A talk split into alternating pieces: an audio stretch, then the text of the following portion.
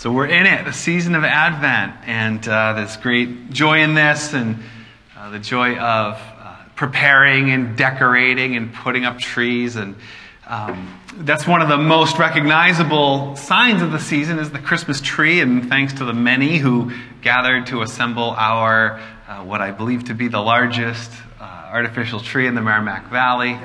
Um, trees uh, the, it's not it wasn't specifically at their origin uh, decorated trees and wreaths. Were not specifically christian symbols but uh, the christmas trees as we know them and decorated them probably around renaissance era uh, germany uh, that we have Christmas trees sort of as we know them today. It's, it's beautiful symbolism, the evergreen tree representing uh, the one true God and the eternal life that He brings to those who put their faith in Him. The lights on the tree representing Jesus who brings light into darkness. There, of course, the um, often put a star at the top of the tree, reminds us of the star of Bethlehem, or an angel on the tree announcing the birth of Jesus. It's just a beautiful symbol. I'm sure many of you have, uh, maybe even this weekend, you put up a tree, or you plan to shortly, or, or you put it up on November 9th, or uh, whatever that is. So, um, so this season of Advent, the four Sundays leading up to Christmas, we're going to be considering this passage from the prophet Isaiah, uh, from Isaiah chapter 11, verses 1 and 2. Now, Isaiah was a prophet in the nation of Judah, uh, about the 8th century before Jesus. Judah at that time was a strong nation, but politically very unstable because there was a lot of foreign forces and a lot of threats uh, to them. It was, it was very unstable. And the message from Isaiah was in these unstable times, what are you going to do?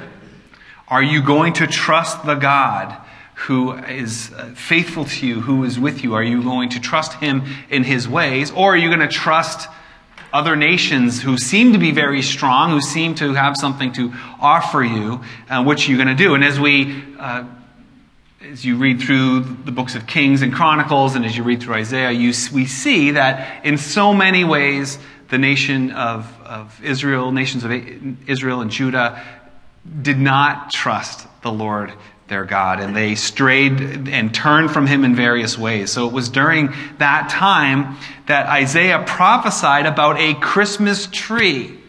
Now, Isaiah's Christmas tree didn't look like the beautiful one we have in the rotunda. For Isaiah, a true Christmas tree is a stump. Uh, it's not a very beautiful image in any way. Um, it, it was just a tree that's been cut. So, why does the prophet Isaiah draw our attention to a stump? And the reason is because, surprise, something is growing up out of that stump.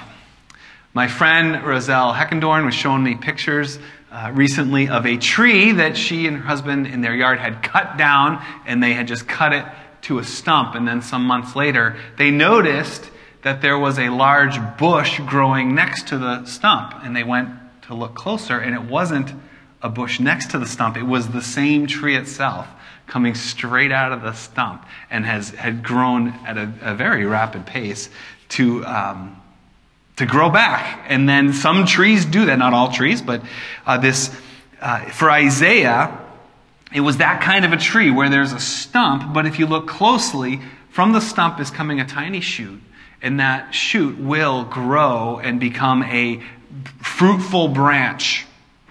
And we see in verse 2 of the passage that the Spirit of the Lord will rest on him the Spirit of wisdom and understanding, the Spirit of counsel and might, the Spirit of knowledge, and the fear of the Lord. And those, uh, those four phrases we're going to take a look at through the four Sundays of Advent. Today we're considering uh, this notion, the Spirit of the Lord. We're going to think about the stump in general, but the notion that the Spirit of the Lord will rest on him. So, uh, and so we want to answer the question what is so special about this shoot that's coming out of this stump? And um, for us, as we sit here, we remember that that story of the shoot coming out of the stump, we, our story is part of God's story.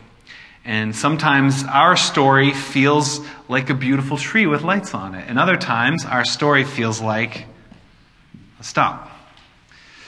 Let's pray. Father, we pray that as we look into your word, we would know you, that we would know your story, that we would know what you have done and why you have done it, and how we, by faith, enter into it and know you and trust you, the God of all, the creator of all, who's come to love and to serve and to give life. Pray that we would, in a deeper way, know that today. So we pray your blessing over this time. And we pray in the name of Jesus Christ our Lord. Amen. So, what's so special about this shoot? Well, the, the first thing is that the shoot is coming out of, out of the stump. Why out of a stump? So, God's promises to his people are often described as uh, small promises, small things that grow, seeds that grow. Right from the very beginning, there was a promise of uh, the seed of the woman, the offspring of the woman, would uh, defeat evil. There was a promise to a man named Abraham that God made that his descendants, his seed would grow to be a prosperous nation and that all the earth will be blessed through his family. There was a promise to a king named David that an eternal king who would rule forever would come from his family, from his line. And this now, as Isaiah is speaking, it's during the time of the kings. It's the descendants of David and, and the uh, prosperity and the faithfulness of these kings had been cut.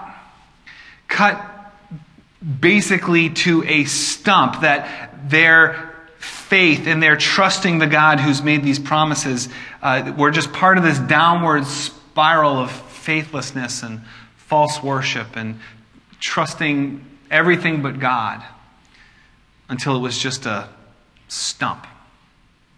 The prophet Isaiah knew that this was coming. At the time, there's a very famous passage in, in the book of Isaiah in chapter 6 where Isaiah gets his call to ministry. It was his call to, uh, to preach to the people. And he said, You know, I am a man of unclean lips, and I live among a people of unclean lips. And, what, and he, he has a vision of how holy and awesome God is, and how unholy and how unworthy he was, and the whole nation that he was part of. But yet, God.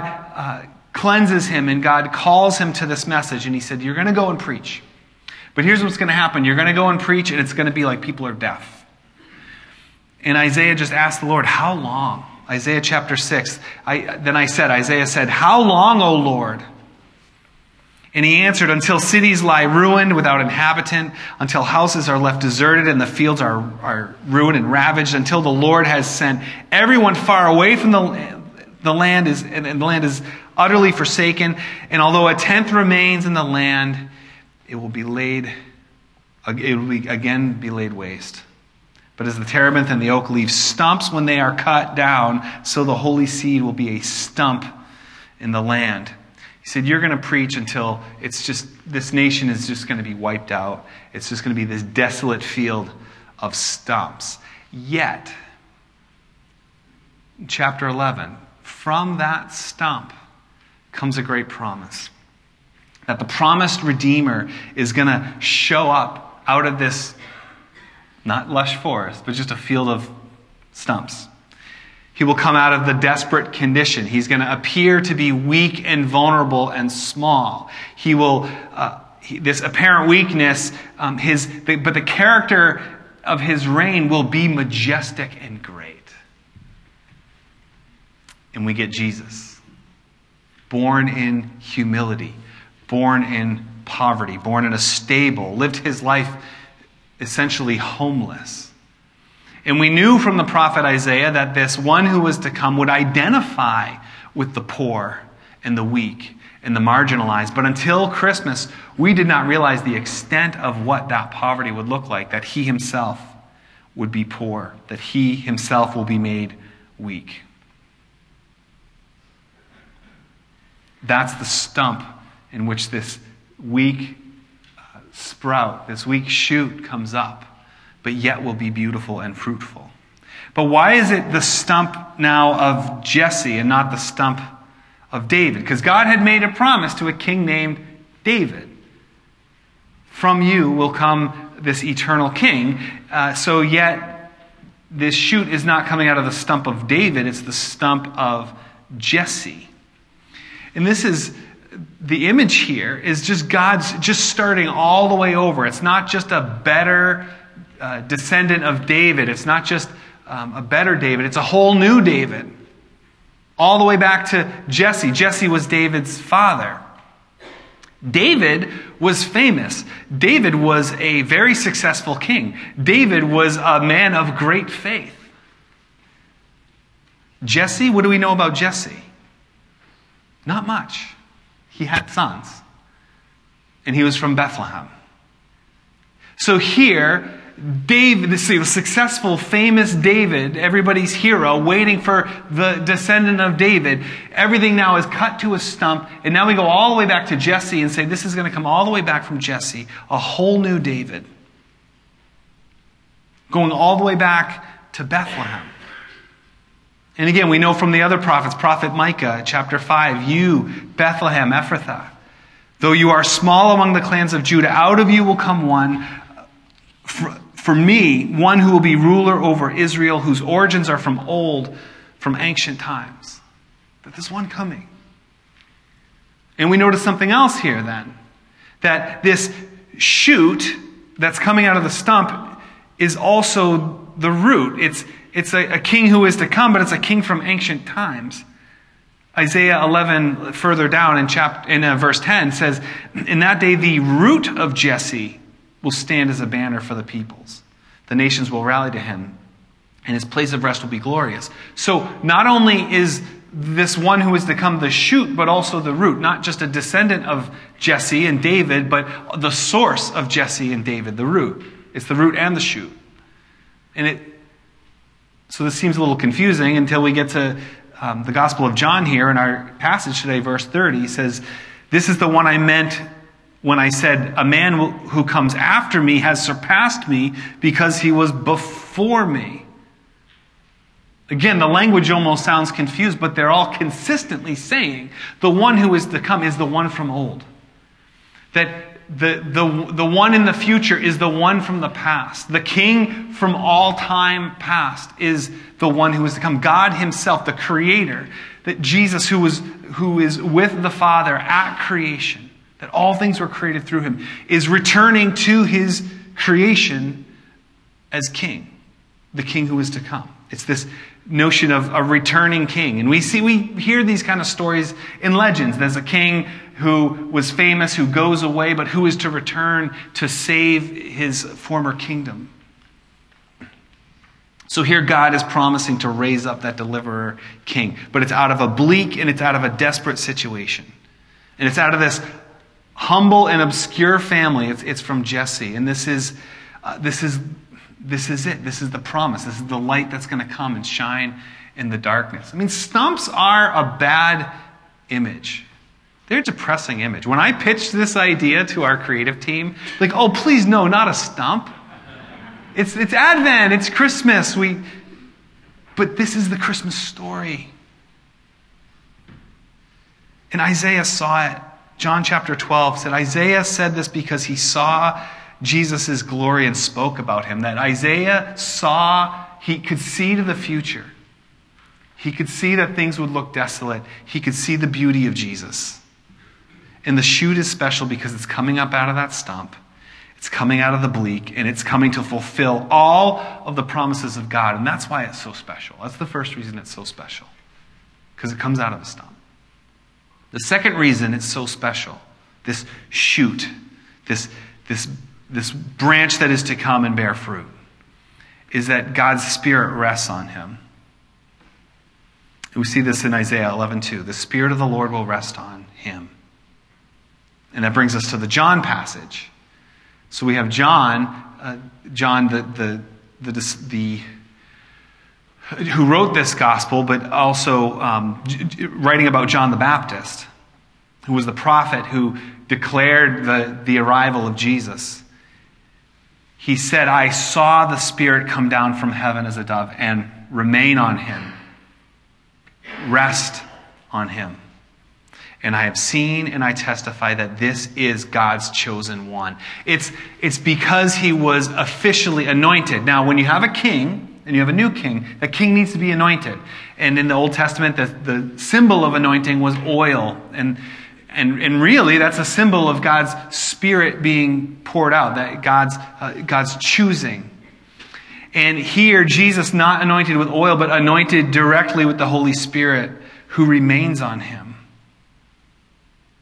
Jesus was anointed by God's Spirit. We see this um, described from Isaiah 61, but in, in Luke chapter 4, Jesus reading the prophet Isaiah, he says, The Spirit of the Lord is on me because he has anointed me to preach the good news to the poor. He sent me to proclaim freedom for the prisoners and recovery of sight for the blind, to release the oppressed, to proclaim the year of the Lord's favor. It, it's Jesus, and then Jesus said, This is fulfilled in your hearing, that he was the one, and he was anointed by God's Spirit to do these things, to accomplish all that God had set out to accomplish. And we see in Jesus' life that the Holy Spirit is just uh, pervasive, that he was conceived by the Holy Spirit, that he uh, did his works in the power of the Holy Spirit. The Holy Spirit guides and directs and empowers Jesus. And the Messiah is just filled so richly with the Spirit and again in verse 2, this spirit of wisdom and understanding, the spirit of counsel and might, the spirit of the knowledge and fear of the Lord. And we're going to look at those phrases as we go through Advent. But the beautiful thing for us is those who, who put our faith in Jesus, that we receive His Spirit. We receive this same Holy Spirit for us to empower our lives.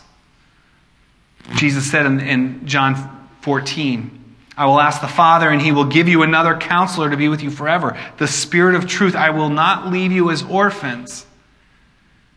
That this same Spirit that anointed Jesus to, to bring uh, life into the death, to bring light into the darkness, is given to us. And we receive power when the Holy Spirit comes to us as well, to be his witnesses to do all that He's calling us to do. We are anointed, and then we continue that story. See, our story is connected to His story, and we have this special shoot. Um, and it's special because it comes out of a stump, it comes out of obscurity, it comes out of desolation. And it's special because the Spirit of God has empowered this shoot, Jesus. So, what do we do with this?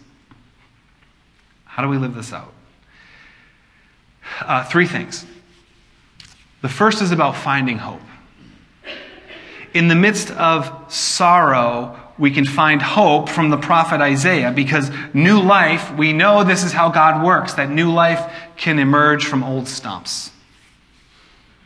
It helps us put our story into God's bigger story and knowing that this is how God's work. Now, this is not um, an application of this scripture where you're going to go out this week and you need to do something. You need to try something. You need to accomplish something. It's not a task you need to do. But this applies to all of us because it reorients our thinking. Do I see myself and do I see my story as part of the big story that God is writing? It's a story about His goodness and about His glory that we are part of that. And it's this simple image of the shoot coming out of the stump. We can persevere.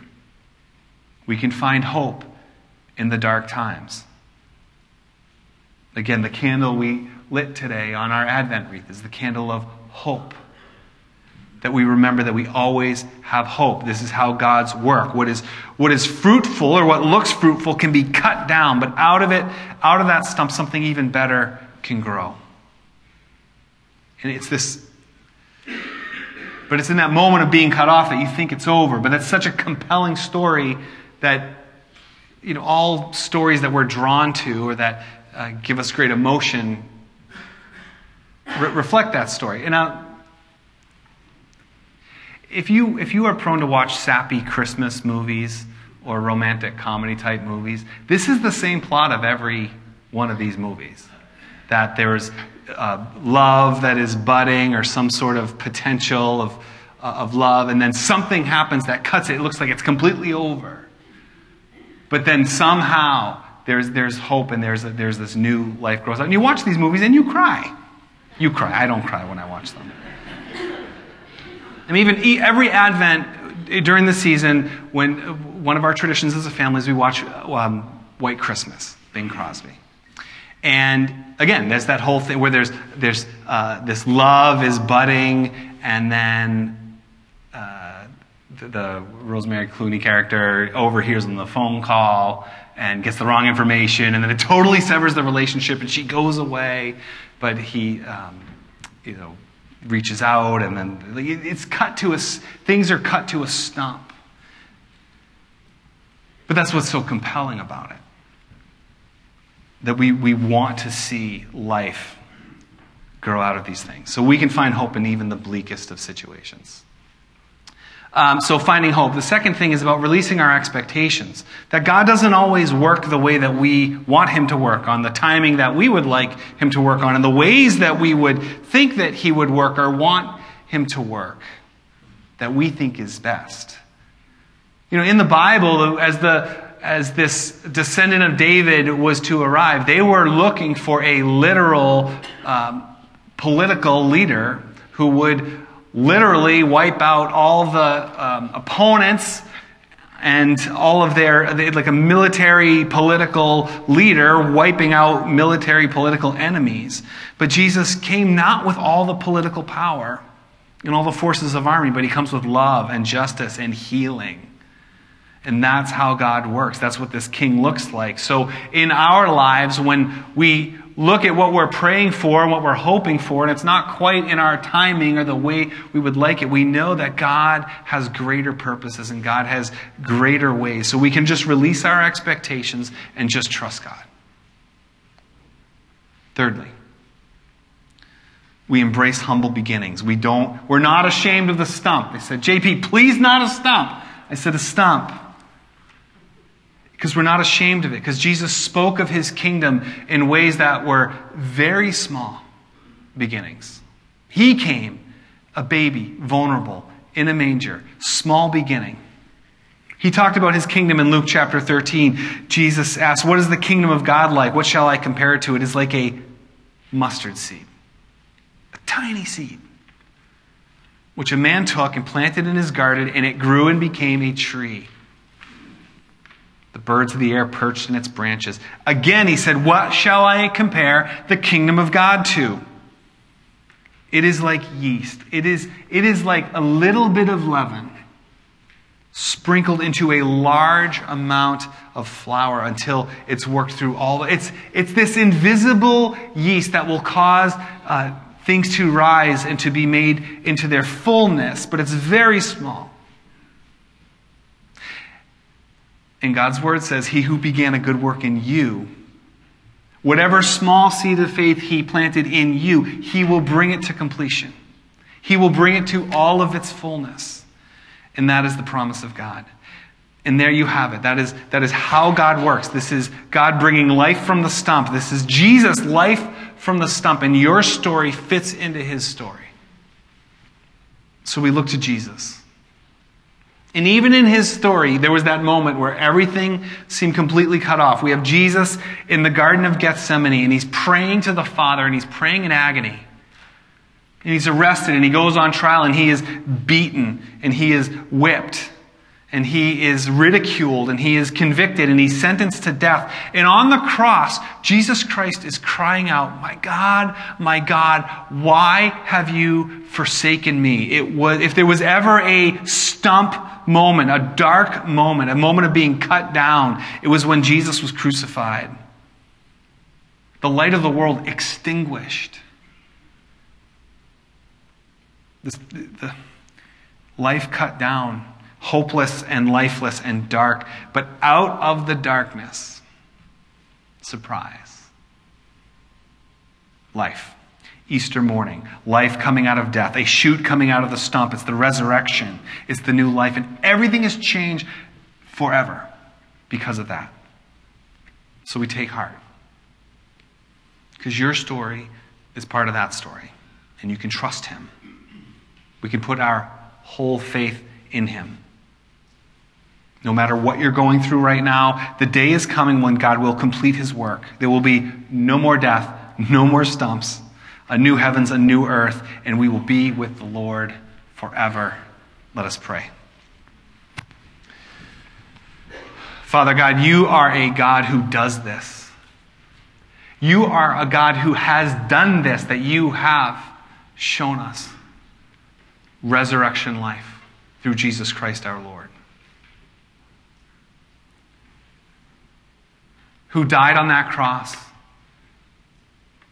the punishment for our sin, who rose again to new life, our new life, and the great hope that you are making all things new, that you continue to do this, Lord. And you will continue to do it until all your work is finished. May we be people who trust that. Lord, give us hearts of faith. Lord, we confess that when things are bleak, we doubt, we have fears, we have struggle, Lord. But we trust you, the God who brings life out of the worst situation. Father, increase our faith. Increase our faith this season as we go about all that we will put our hand to, as we go about the busyness, as we go about the gatherings, as we go about every breath of life. Lord, help us to trust you. And we thank you that you are worthy of our trust. You are worthy of all of our praise. And we do praise you. We pray all this in the name of Jesus Christ our Lord. Amen.